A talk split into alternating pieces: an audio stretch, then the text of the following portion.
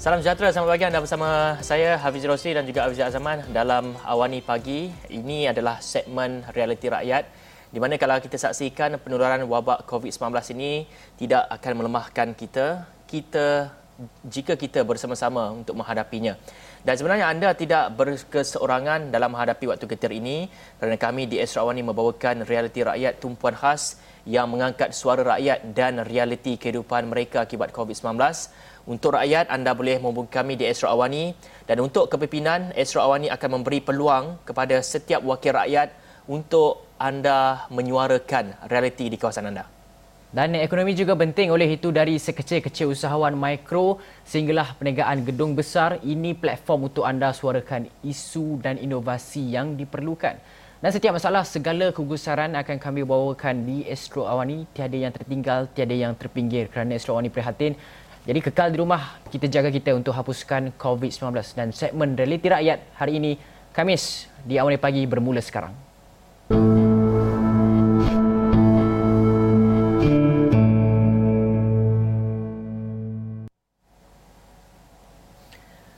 Baik, untuk uh, sesi pertama kita, kita akan bersama dengan uh, salah seorang wakil rakyat di Sabah. Tapi sebelum itu saya ingin memberikan uh, secara uh, ulasan sedikit ataupun secara ringkas mengenai kawasan yang kita akan uh, dekati pada hari ini iaitu di Sindumin, uh, Sabah di mana ia terletak berhampiran antara sempadan negeri Sabah dan juga Sarawak.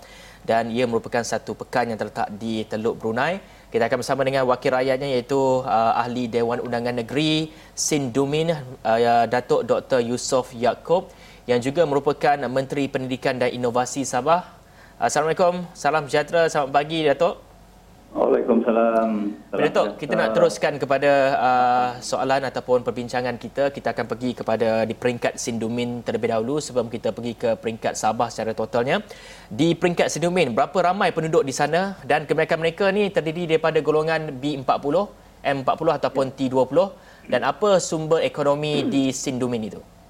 Ya, di Sindumin ini penduduk sekitar lebih kurang 40,000 orang yang rata-rata kebanyakannya ialah uh, dibahagi ke beberapa kelompok. Iaitu yang pertama daripada golongan uh, petani nelayan.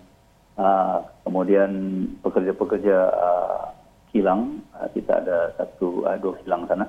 Yang besar iaitu uh, kilang uh, baja yuria dan juga forest industri dan kemudian juga para uh, pegawai-pegawai kerajaan yang ada di Sepitang ya. Baik Datuk, kalau kita lihat juga apa agaknya isu utama ketika perintah kawalan uh, perintah kawalan pergerakan ini mungkin ada keluh kesah mereka yang dinyatakan kepada Datuk sendiri.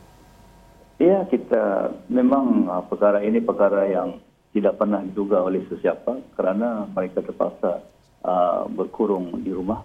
Jadi ini sebagai satu uh, perubahan budaya yang sangat mencabar terutama sekali bagi mereka-mereka yang sering ke sana kemari seperti yang dikatakan oleh Yang Muhammad Perdana Menteri tiba-tiba berkurung di rumah. Dan sudah tentu menjejaskan pergerakan dan juga cara mencari nafkah. Terutama sekali yang mencari nafkah harian uh, melalui penjualan hasil pertanian di pasar-pasar tamu. Kalau di Sabah kita ada tamu dan ataupun pasar malam. Kemudian juga para uh, peniaga-peniaga kecil di gerai-gerai uh, dan sebagainya. Jadi ini menjejaskan uh, pergerakan mereka dan juga pendapatan mereka.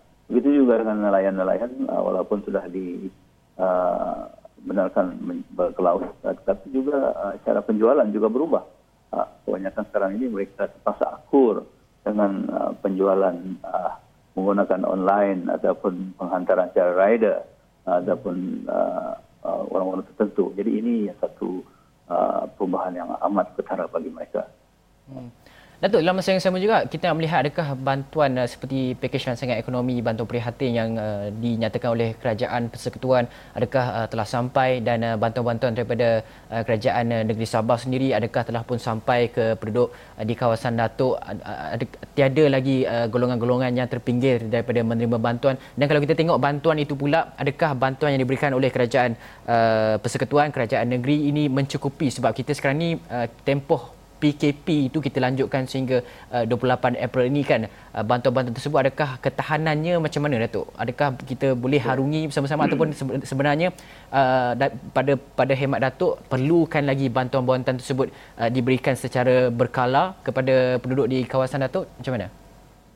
Ya, uh, sepatutnya rakyat Malaysia seluruhannya dan juga di Sabah sebenarnya bersyukur dengan apa yang diberi oleh kerajaan persekutuan dan kerajaan negeri kepada rakyat. Kerana kerajaan kita merupakan dalam keadaan sebegini cukup prihatin berbanding dengan negara jiran kita di Indonesia, Filipina dan sebagainya. Ini kita jauh berbeda dan telah pun dikeluarkan juga kenyataan-kenyataan dalam kabar dalam Facebook, dalam video bahawa uh, salah satu cara pengurusan masa darurat begini uh, adalah yang terbaik uh, di dunia. Jadi dari segi bantuan kepada rakyat untuk kerajaan negeri sebagai wakil rakyat kita telah sampaikan bantuan yang pertama sekali bantuan-bantuan makanan uh, kepada uh, setiap uh, rumah atau setiap keluarga terutama sekali kepada mereka yang amat memerlukan di luar-luar bandar di sana itu menjadi keutamaan kepada kita. Kemudian dari segi bantuan keuangan, uh, bantuan uh, uh, yang lain-lain juga telah pun diatur dan telah sampai sama ada daripada kerajaan persekutuan ataupun kerajaan negeri. Uh, ini uh, merupakan satu mengurangkan beban kepada rakyat. Dan uh, kita uh, melihat selepas ini memang ada uh, tekanan ataupun kesukaran-kesukaran oleh rakyat. Apa yang penting bantuan pada masa ini. Tetapi saya melihat bantuan ini tidak boleh begitu lama. Dia merupakan one off sahaja. Apa yang penting selepas ini ialah bagaimana kerajaan merangsang memberi peluang kepada rakyat, kepada peniaga, kepada usahawan kecil, kepada nelayan, Uh, petani supaya mereka dibantu untuk mereka bekerja sendiri, untuk mereka menyana pendapatan sendiri. Kalau kita terus-terus memberi bantuan kepada rakyat, saya ingat itu tidak boleh uh, mapan, tidak boleh sustain, uh, hmm. dikatakan begitu. Datuk, saya suka apa yang Datuk katakan tadi dari segi bantuan tu dia hanyalah bersifat sementara. Uh, jika tempoh PKP ini dilanjutkan dan sebagainya, maka rakyat itu sendiri harus uh, berusaha dengan adanya pakej rangsangan dan sebagainya. Dan kalau kita nak tengok ke, kepada uh, mungkin uh, banyak sektor-sektor seperti sektor uh, perusahaan uh, mikro, uh, ada PKS yang mungkin terjejas dengan PKP ini. Jadi kita nak tahu berapa ramai agaknya yang tidak dapat bekerja dan mereka yang hilang pendapatan. Kata Datuk tadi ada yang hilang pendapatan uh, mungkin ada yang mereka sebelum ini uh, bergaji setiap hari jika mereka keluar ataupun jika mereka menjual barangan mereka mereka dapat gaji semestinya waktu PKP ini mereka tidak boleh lagi uh, bergerak seperti biasa bagaimana agaknya pengamatan Datuk melihat kepada di kawasan Adun Datuk sendiri Ya, ya, di kawasan saya kerajaan negeri telah membuat keputusan bahawa uh, selepas ini kita uh, kerajaan negeri telah meluluskan pinjaman-pinjaman microcredit uh, untuk peniaga-peniaga kecil seperti penjajah uh, yang bergerai, ataupun penjual-penjual uh, di pasar-pasar malam kamu. Yang pastinya pada masa ini pendapatan mereka terjejas dan sudah tentu simpanan mereka juga akan digunakan untuk menyara hidup walaupun ada bantuan kerajaan.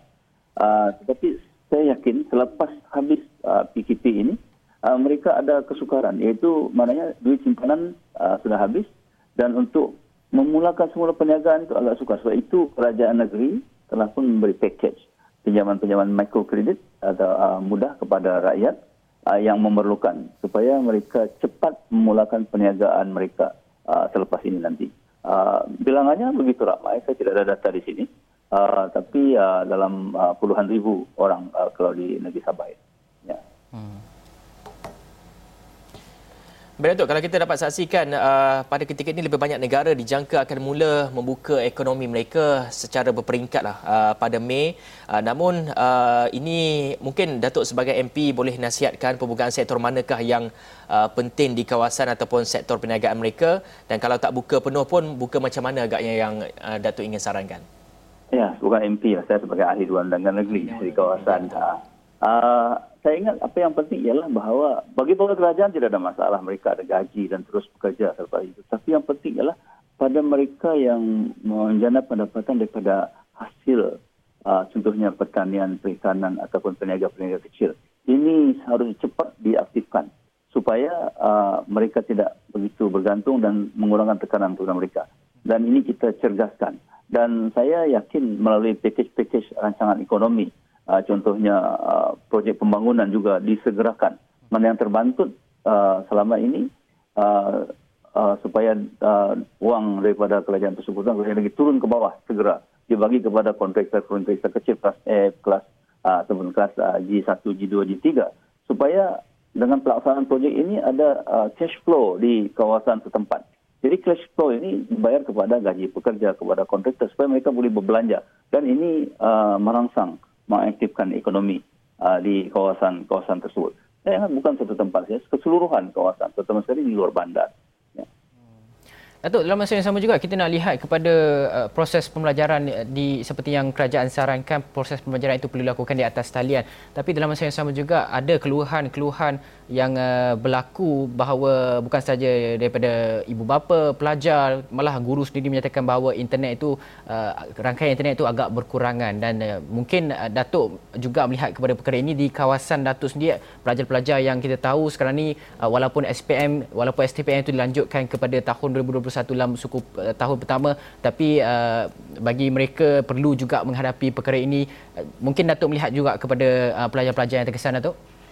Ya, sebagai ahli di Undangan Negeri kawasan Senumbin dan juga Menteri Pelajaran dan Inovasi Negeri Sabah yang bertanggungjawab terhadap pendidikan di Sabah, Kerajaan Negeri Sabah amat prihatin tentang proses pembelajaran anak-anak Sabah yang sekitar setengah juta orang di seluruh Sabah pada masa ini. Jadi Kementerian Pelajaran dan Inovasi Negeri Sabah, saya sendiri bersama-sama dengan Jabatan Pendidikan Negeri uh, kita bekerja rapat berusaha bagaimana cara untuk menyelesaikan masalah pembelajaran masa PKP ini. Jadi saya ingin terima kasih kepada guru-guru, kepada ibu bapa, uh, kepada murid-murid juga yang telah pun mengikuti program uh, ini. Uh, dan juga kita bekerjasama dengan uh, dari segi uh, perancangan ini dengan Jabatan Pendidikan Negeri Sabah yang mana Jabatan Pendidikan Negeri telah pun menemukan satu jawatan kuasa task force di peringkat jabatan uh, bersama-sama dengan Uh, pegawai-pegawai pendidikan daerah uh, untuk merancang bagaimana uh, cara menyelesaikan masalah pembelajaran. Dan memang juga ada uh, uh, di uh, dokumen standard curriculum uh, dan juga pentafsiran uh, oleh uh, Kementerian uh, Pendidikan uh, Malaysia, uh, itu garis-garis panduan. Jadi uh, pembelajaran ini kita sudah uh, buat laksanakan. Uh, pada masa ini ada uh, kalau kita lihat RTM, uh, Astro, Unify TV, uh, sudah ada dalam siaran dalam televisyen. Kemudian dari segi uh, uh, home based learning oleh guru-guru uh, baik di jasa tahun 1 hingga 6, uh, tingkatan 1 hingga tingkatan 6 uh, sama ada melalui aplikasi uh, handphone ataupun uh, komputer PC uh, dengan WhatsApp uh, dengan uh, Delta, Telegram dan juga ada Google Classroom, ada EduWeb TV, ada uh, Cikgu Tube, Code Quiz, Quizit dan lain-lain. Ini semua uh, telah pun diatur oleh uh, guru-guru. Jadi Kementerian Pendidikan Malaysia telah pun ada pelantar pembelajaran digital yang uh, uh, di Sabah ini telah pun diberi uh, 45,545 ID untuk guru dan 545,000 uh, ID untuk uh, murid mengikuti pembelajaran ini. Tapi memang ada cabaran-cabarannya. Uh, kalau saya boleh huraikan apakah uh, cabaran yang uh, dihadapi Uh, ini bagi kalau melalui online uh, memang uh, kita senang uh, melalui uh, ada internet, uh, ada TV, siaran TV, ada handphone, ada personal komputer. Tetapi kita tahu juga di Sabah ini bahawa uh, coverage uh, untuk uh, uh, untuk internet uh, begitu rendah, terutama sekali di kawasan uh, luar bandar. Uh, inilah cabaran yang utama. Di mana kalau kita lihat juga uh, dari survei yang dilakukan oleh Jabatan Pendidikan bahawa uh, murid uh, seluruhan negeri Sabah murid yang ada handphone dan akses data cuma 47%. Kemudian yang murid yang ada komputer atau PC dengan akses internet cuma 15%. Dan yang tiada internet, tiada komputer 52%. Artinya uh, boleh dikatakan majority, lebih separuh daripada pelajar-pelajar di Sabah ini berada di luar bandar tidak ada akses internet. Jadi uh, bagi mereka yang ada akses internet, mereka boleh mengikuti uh, siaran itu. Tapi Jabatan Pendidikan Negeri dan juga Kementerian telah pun berusaha uh, untuk uh, meneruskan pembelajaran bagi uh, sekolah-sekolah yang tidak ada internet, yaitu di kawasan pedalaman, di ulu-ulu kampung, melalui pengangkutan melalui sungai, di pulau-pulau, uh, kita tidak ada akses uh, internet. Dan ini uh, telah pun diteruskan pembelajaran melalui kaedah biasa, yaitu pembelajaran uh, di rumah menggunakan buku teks, menggunakan buku kerja, menggunakan buku ulang kaji, menggunakan uh, buku aktiviti ataupun projek-projek yang murid-murid ini uh, buat di sekolah. Namun demikian, uh, memang cabarannya juga cukup tinggi, yaitu di mana uh, bukan saja di kawasan luar bandar, tapi di bandar keseluruhannya kalau saya boleh huraikan sedikit. Uh, masalah yang kita hadapi ialah bahawa perubahan PKP ini di mana pembelajaran di rumah ini uh, uh, sebelum ini tidak pernah dibuat. Dia, ada dibuat tapi tidak ditekankan. Ya, jadi ia merupakan satu uh, cultural shock. Uh, bukan saja kepada uh, guru, tapi juga kepada ibu bapa dan juga murid. Yang mana ibu bapa tidak bersedia, uh, murid-murid juga tidak bersedia dan juga setengah guru tidak bersedia. Uh, ini uh, menjadi masalah. Dan walaupun kita gunakan dengan peralatan handphone ataupun PC, tapi kita perlu ada kepintaran penggunaan alat ini. Yang sebelum ini kita belajar di sekolah, alat ini cuma digunakan sebagai bahan komunikasi ataupun menghantar gambar ataupun sebagai hiburan. Uh, tapi apabila ditumpukan untuk pelajaran, ia uh, semakin uh, mencabar. Uh, jadi inilah budaya yang uh, perlu diambil kira. Datuk. Kemudian uh, Datuk, apa yang Datuk katakan tadi, kalau kita uh, teliti semula apa yang Datuk katakan tadi, uh, pembelajaran di atas talian dan sebagainya, ini memerlukan jaringan internet yang uh, memuaskan.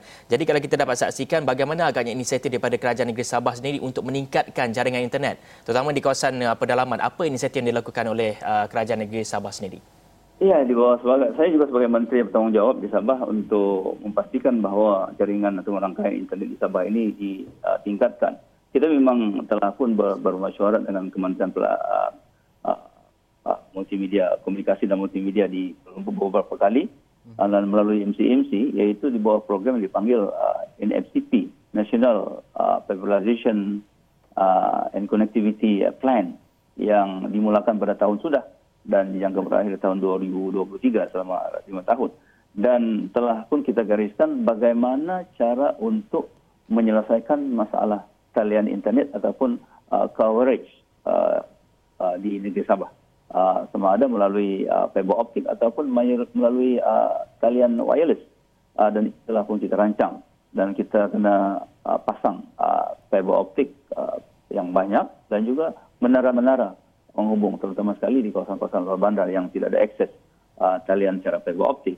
Uh, ini telah pun dirancang. Dan rancangan kita, kita harap selesai dalam tahun 2023 dan kita juga merancang bahawa negeri Sabah akan uh, menjadi negara negeri digital sepenuhnya pada menjelang tahun 2024 ataupun 2025. Uh, jadi ini kita harap. Dan saya minta uh, rakan-rakan di Semenanjung, khususnya Kementerian uh, Komunikasi dan Multimedia, uh, paham tentang kekangan yang ada di negeri Sabah ini. Uh, saya ingat sama juga macam negeri Sabah. Uh, kita negeri yang besar, kita mempunyai perhubungan yang kurang baik, kita mempunyai kawasan yang bergunung ganang uh-huh. yang sukar uh, ditembusi oleh uh, wireless ataupun uh, sistem radio yang ada di pedalaman. Jadi ini semua kena ambil kira untuk menyelesaikan. Saya prihatin uh, dan uh, tahu masalah ini, sebab itu kita perjuangkan supaya isu uh, internet uh, coverage di Sabah ini dapat kita selesaikan secepat mungkin. Kita telah jauh ketinggalan ini sebenarnya. Ya, uh, kita kena berlari cepat. Uh, le- bukan lagi Uh, berlari tapi kita melompat bagaimana untuk menyelesaikan masalah coverage internet di Sabah ini. Hmm. Baik, terima kasih uh, Datuk Dr. Yusof Yaakob. Terima kasih Datuk atas uh, perkongsian yang juga merupakan Adon Sindumin dan juga Menteri Pendidikan dan Inovasi Sabah. Atas perkongsian sebentar tadi banyak permasalahan dan juga banyak isu-isu yang dibangkitkan di kawasan uh, Sindumin dan juga di kawasan Sabah secara keseluruhannya. Dan selepas ini kita akan bawakan seorang uh, peniaga ataupun perusahaan perusahaan uh, kecil sederhana PKS untuk menceritakan ataupun untuk membangkitkan isu-isu berkaitan dengan uh, perusahaan mereka ketika PKP ini. Tapi kita akan berehat dulu seketika. Kita kembali selepas ini.